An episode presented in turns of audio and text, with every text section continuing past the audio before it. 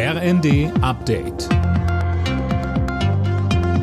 Stündlich neu. Auf den Punkt informiert. Ich bin Gisa Weber. Guten Morgen. Nach den tagelangen Differenzen wegen der Ausladung von Bundespräsident Steinmeier vollzieht der ukrainische Präsident Zelensky nun eine Kehrtwende. Er hat Steinmeier und Bundeskanzler Scholz nach Kiew eingeladen.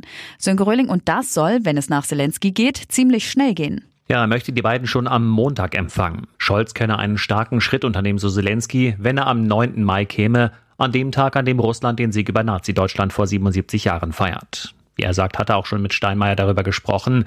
Ob er und Scholz die Einladung aber annehmen, ist noch nicht bekannt. Bisher hieß es, erstmal soll er Außenministerin Baerbock in die Ukraine reisen. Außerdem empfängt Scholz am Montag schon den französischen Präsidenten Macron zu dessen Antrittsbesuch in Berlin. Am Stahlwerk im ukrainischen Mariupol endet heute Abend die von Russland verkündete Waffenruhe zur Evakuierung von Zivilisten. Zahlreiche Menschen sollen sich weiterhin in dem Industriekomplex befinden, darunter auch hunderte ukrainische Soldaten. Pro-russische Hacker haben offenbar die Webseiten deutscher Sicherheitsbehörden, Ministerien und Politiker angegriffen. Das berichtet der Spiegel und verweist auf einen internen Behördenbericht. Einzelheiten von Laura König. Betroffen seien unter anderem die Bundespolizei, der Bundestag, das Bundesverteidigungsministerium und die SPD-Website von Bundeskanzler Olaf Scholz gewesen, heißt es. Einige der Internetauftritte waren wegen der Angriffe demnach vorübergehend nicht aufrufbar.